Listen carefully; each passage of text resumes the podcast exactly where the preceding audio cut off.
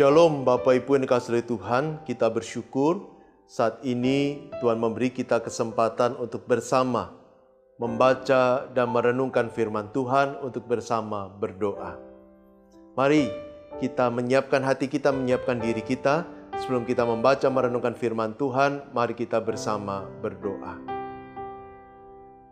Tuhan yang maha baik, Tuhan yang penuh kasih, kami sungguh bersyukur untuk kesehatan yang Tuhan berikan, juga kesempatan bagi kami untuk bangun dengan tubuh yang segar, tubuh yang sehat, untuk bersama berdoa, bersama membaca, merenungkan firman-Mu. Kami percaya Tuhan ada bersama dengan kami, Tuhan memimpin kami, sehingga kami dapat mengerti, memahami firman-Mu, dan melakukannya dalam kehidupan kami. Terima kasih ya Tuhan.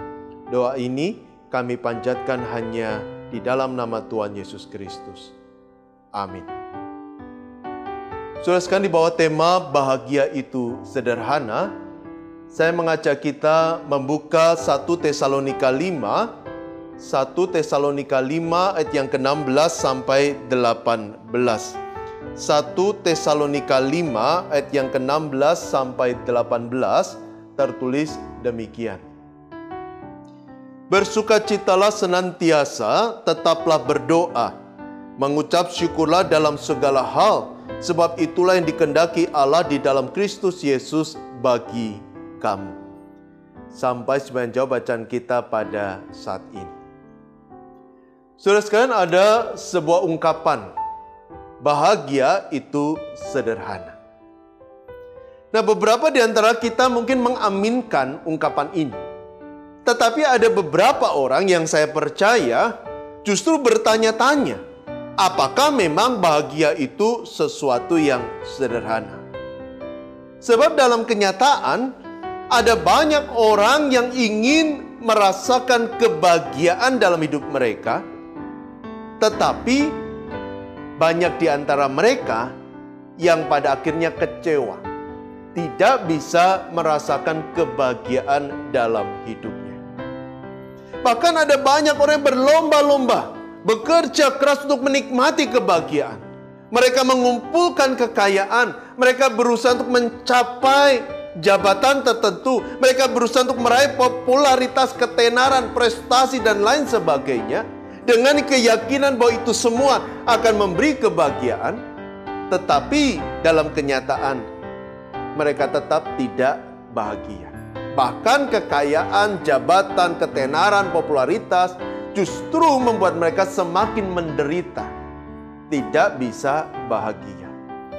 Sehingga pada akhirnya memunculkan pertanyaan dalam benak banyak orang, apakah memang bahagia itu sesuatu yang sederhana? Kalau itu sesuatu yang sederhana, apa yang saya harus lakukan agar bisa memiliki kebahagiaan dalam hidup saya? Nah, saudara sekalian, kalau saya percaya bahwa pertanyaan ini bukan hal yang mudah untuk dijawab. Tetapi kalau saudara bertanya kepada saya, apakah kita bisa menikmati hidup yang bahagia? Maka saya akan mengatakan dengan tegas dan jelas, ya, kita semua bisa menikmati kebahagiaan dalam hidup. Kenapa? Ada dua alasan. Yang pertama, karena Tuhan adalah sumber sukacita kita. Kalau Tuhan adalah sumber sukacita kita, maka ketika Dia ada di dalam hidup kita dan kita ada di dalam Dia, maka sukacita itu akan meluap dari dalam kehidupan kita, dari dalam hati kita, dan mewarnai keseharian kita. Dan Tuhan sumber sukacita itu mengaruniakan sukacita yang sifatnya unconditionally yang tidak bergantung pada situasi kondisi, bukan sukacita yang conditionally, yang bergantung dengan situasi dan kondisi kita. Artinya, ketika Tuhan memberikan sukacita, maka sukacita itu akan tetap mewarnai, memenuhi hati dan pikiran kita, baik ketika hidup kita bahagia maupun sedang menderita. Baik ketika kita sedang bersuka cita maupun berduka cita. Baik ketika kita sedang mengalami kesuksesan atau justru mengalami kegagalan. Sukacita yang Tuhan berikan ada sebuah sukacita yang sifatnya unconditionally. Tidak bergantung pada situasi dan kondisi kita, kita tetap bisa bersuka cita. Itulah alasan kenapa dalam 1 Tesalonika 5 yang ke-16 Paulus berkata, "Bersukacitalah senantiasa." Bersukacita dalam keadaan apa pun, bersukacitalah apa pun yang kau alami, bersukacitalah kapan pun dan di mana pun.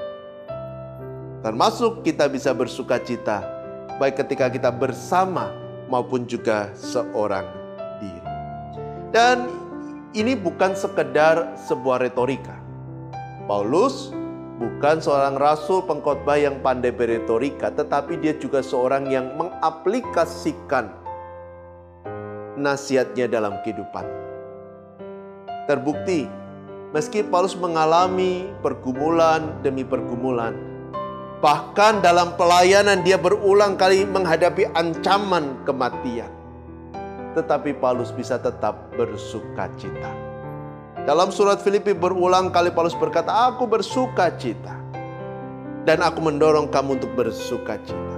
Jadi Paulus dia bukan hanya sekedar mendorong kita untuk bersuka cita, tetapi di dalam kehidupannya sendiri dia selalu bersuka cita. Dia sudah menemukan kebahagiaan. Dia menjalani keseharian dengan senyuman, dengan hati yang bahagia.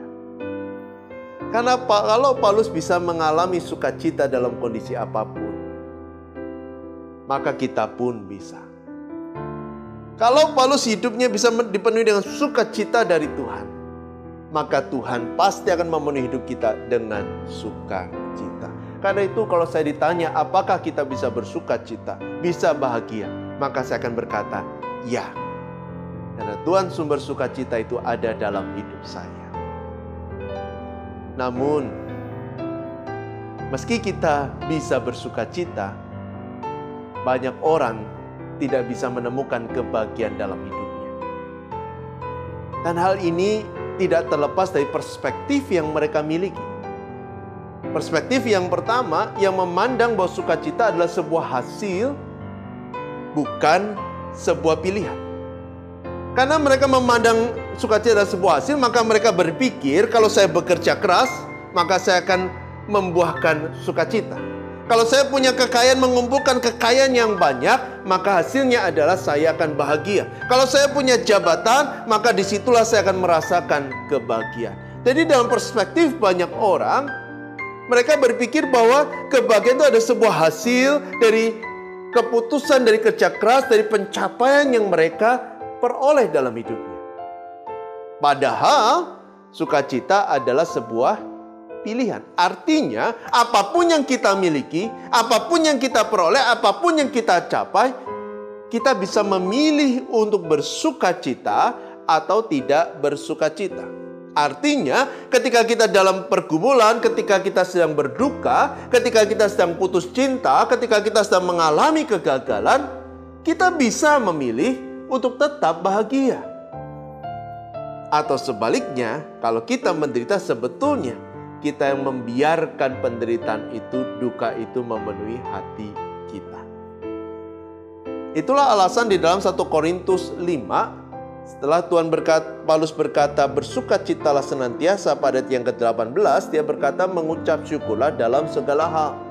Artinya dalam kondisi apa pun kita bisa memilih untuk mensyukuri atau justru menangisi. Untuk bisa bahagia atau justru menderita. Alkitab kan pernah berkata, pencobaan itu akan dialami oleh semua orang tetapi kalau kita melihat pencobaan sebagai kesempatan untuk menempa diri, pencobaan sebagai kesempatan untuk membuktikan kemurnian iman kita, maka kita tidak akan merasa terganggu dengan pencobaan itu. Justru kita mensyukuri setiap pencobaan yang kita alami. Karena kita bisa memakai pencobaan itu untuk membentuk, mendewasakan diri kita dan juga menunjukkan kesetiaan kita kepada Tuhan. Jadi, semua bergantung kepada pilihan kita. Apakah kita akan memilih untuk bersuka cita ataukah berduka cita? Saudara sekalian ada orang yang meski dia punya kekayaan, punya jabatan, dia tetap menderita, dia tetap tidak bisa bahagia. Kenapa? Bukan karena dia tidak punya apa pun, tetapi karena dia memilih untuk tidak bisa mensyukuri semua yang dia miliki. Memilih untuk tidak bisa bahagia dengan semua yang Tuhan berikan dalam hidupnya. Karena itu, dia tidak pernah bahagia. Tapi seorang yang sederhana, yang hidupnya susah, tapi dia mendapatkan nasi putih saja, dia bisa tetap bersyukur karena dia tahu nasi putih itu bisa akan mengenyangkan perutnya. Saudara sekalian, sukacita bukan hasil. Sukacita bergantung pada pilihan-pilihan kita. Apakah kita memilih untuk bersukacita ataukah kita memilih untuk menderita? Nah, yang kedua, kenapa orang sulit untuk bersukacita? Alasan yang kedua, karena sukacita kebagian sering kali yang menjadi sesuatu yang sifatnya conditional, tergantung situasi dan kondisi kita. Padahal sukacita ada sesuatu yang tidak ditentukan oleh situasi dan kondisi kita, melainkan ditentukan oleh relasi kita dengan Tuhan. Itulah alasan kenapa ketika Paulus berkata bersukacitalah senantiasa, ayat berikutnya berkata tetaplah berdoa.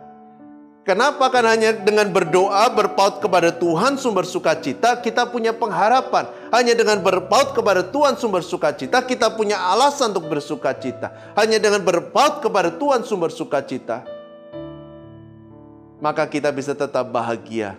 Apa pun pergumulan yang kita alami, apa pun kesulitan yang menghadang langkah kita, bahkan ada ancaman kematian di depan kita pun, kita bisa tetap bersukacita. Karena kita tahu Tuhan ada bersama dengan kita, dekat dengan kita. Tangannya terulur untuk menolong, memimpin, menguatkan, dan menopang hidup kita. Dan itu yang kita lihat pada diri Paulus dalam 2 Korintus 12 ayat 7 sampai 10. Ketika Paulus dalam pergumulan, kan ada duri dalam dagingnya. Dia berdoa agar Tuhan mencabut duri dalam daging itu, tapi Tuhan berkata, "Cukuplah kasih karuniaku bagimu." Justru dalam kelemahanmu lah kuasaku menjadi sempurna. Yang menarik ayat berikutnya Paulus berkata, Sekarang aku bersuka cita berbahagia dalam kelemahan. Karena aku tahu di dalam kelemahan Allah mengaruniakan kekuatan. Di dalam kelemahan Allah menolong, tangannya terulur meneguhkan dirinya. Sehingga dia bisa tetap bahagia. Bukan karena dia sudah dibebaskan dari pergumulan, tetapi karena dia tahu di dalam pergumulan itu Tuhan dekat dengan dirinya. Dan kenapa dia tahu? Karena dia berseru kepada Tuhan. Karena dia berdoa, karena dia membangun relasi dengan Tuhan. Nah, saudara sekalian, kalau kebahagiaan kita masih bergantung pada situasi kondisi diri kita, apa yang kita alami, apa yang kita terima, apa yang kita dapatkan, maka kita tidak akan bisa bahagia. Kalaupun kita bahagia, maka kebahagiaan yang sifatnya sementara. Tetapi ketika kita bersama dengan Tuhan, berjalan terus dengan Tuhan, berpaut dengan Tuhan, melekat kepada Tuhan dan merasakan kehadirannya dalam hidup kita. Maka kita punya alasan untuk terus bersuka cita karena Tuhan ada bersama dengan kita. Dan saya tidak tahu situasi dan kondisi saudara saat ini. Tapi saya tahu Tuhan mengasihi saudara. Dia hadir dalam hidup saudara. Dia akan memimpin, menjaga, dan menolong saudara. Karena itu, berpautlah kepada Tuhan. Pilihlah untuk bahagia. Bukan karena apa yang kita miliki, tetapi karena Tuhan ada dalam kehidupan kita. Amin. Mari kita bersama berdoa. Tuhan yang maha baik, Tuhan yang penuh kasih, kami sungguh bersyukur untuk firman yang boleh kami renungkan bersama.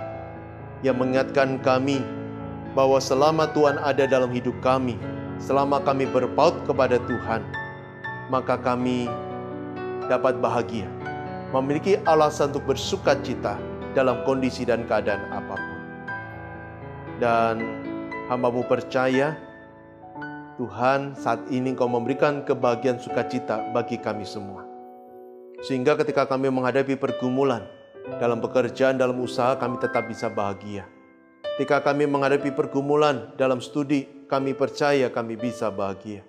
Bahkan ketika keluarga kami menghadapi begitu banyak tantangan, kesulitan, bahkan pencobaan, kami percaya Tuhan memberikan kebahagiaan dalam kehidupan keluarga kami. Kami pun teringat kepada saudara kami yang sakit. Tuhan berkenan kau melawat, meneguhkan iman mereka, sehingga meski tubuh mereka lemah, iman mereka tetap kuat tertuju pada Tuhan. Kami pun juga yang berdoa bagi kami yang mungkin sedang galau, sedang bergumul untuk masa depan kami. Tuhan, tuntunlah langkah kami. Kami percaya apa pun yang kami ada di depan, Tuhan punya rencana dan selama Tuhan berjalan bersama dengan kami, tidak ada satupun yang dapat kami, perlu kami takuti. Tuhan tolong pimpin dan sertai kami semua. Dan kami menyerahkan gereja Tuhan GKI Beringin, Allah yang berkasih karunia, memimpin dan memberkati gerejamu, juga berkati bangsa negara kami, Allah memimpin menyertai Indonesia. Kami menyerahkan hari ini, hari depan kami ke dalam tangan kasihmu ya Bapa, dan memohon curahkanlah berkatmu dalam tiap langkah kehidupan kami. Dalam nama Tuhan Yesus kami sudah berdoa. Amin. Tuhan memberkati, tetap sehat, tetap semangat, tetap semangat, kasih Tuhan mengiringi langkah-langkah kehidupan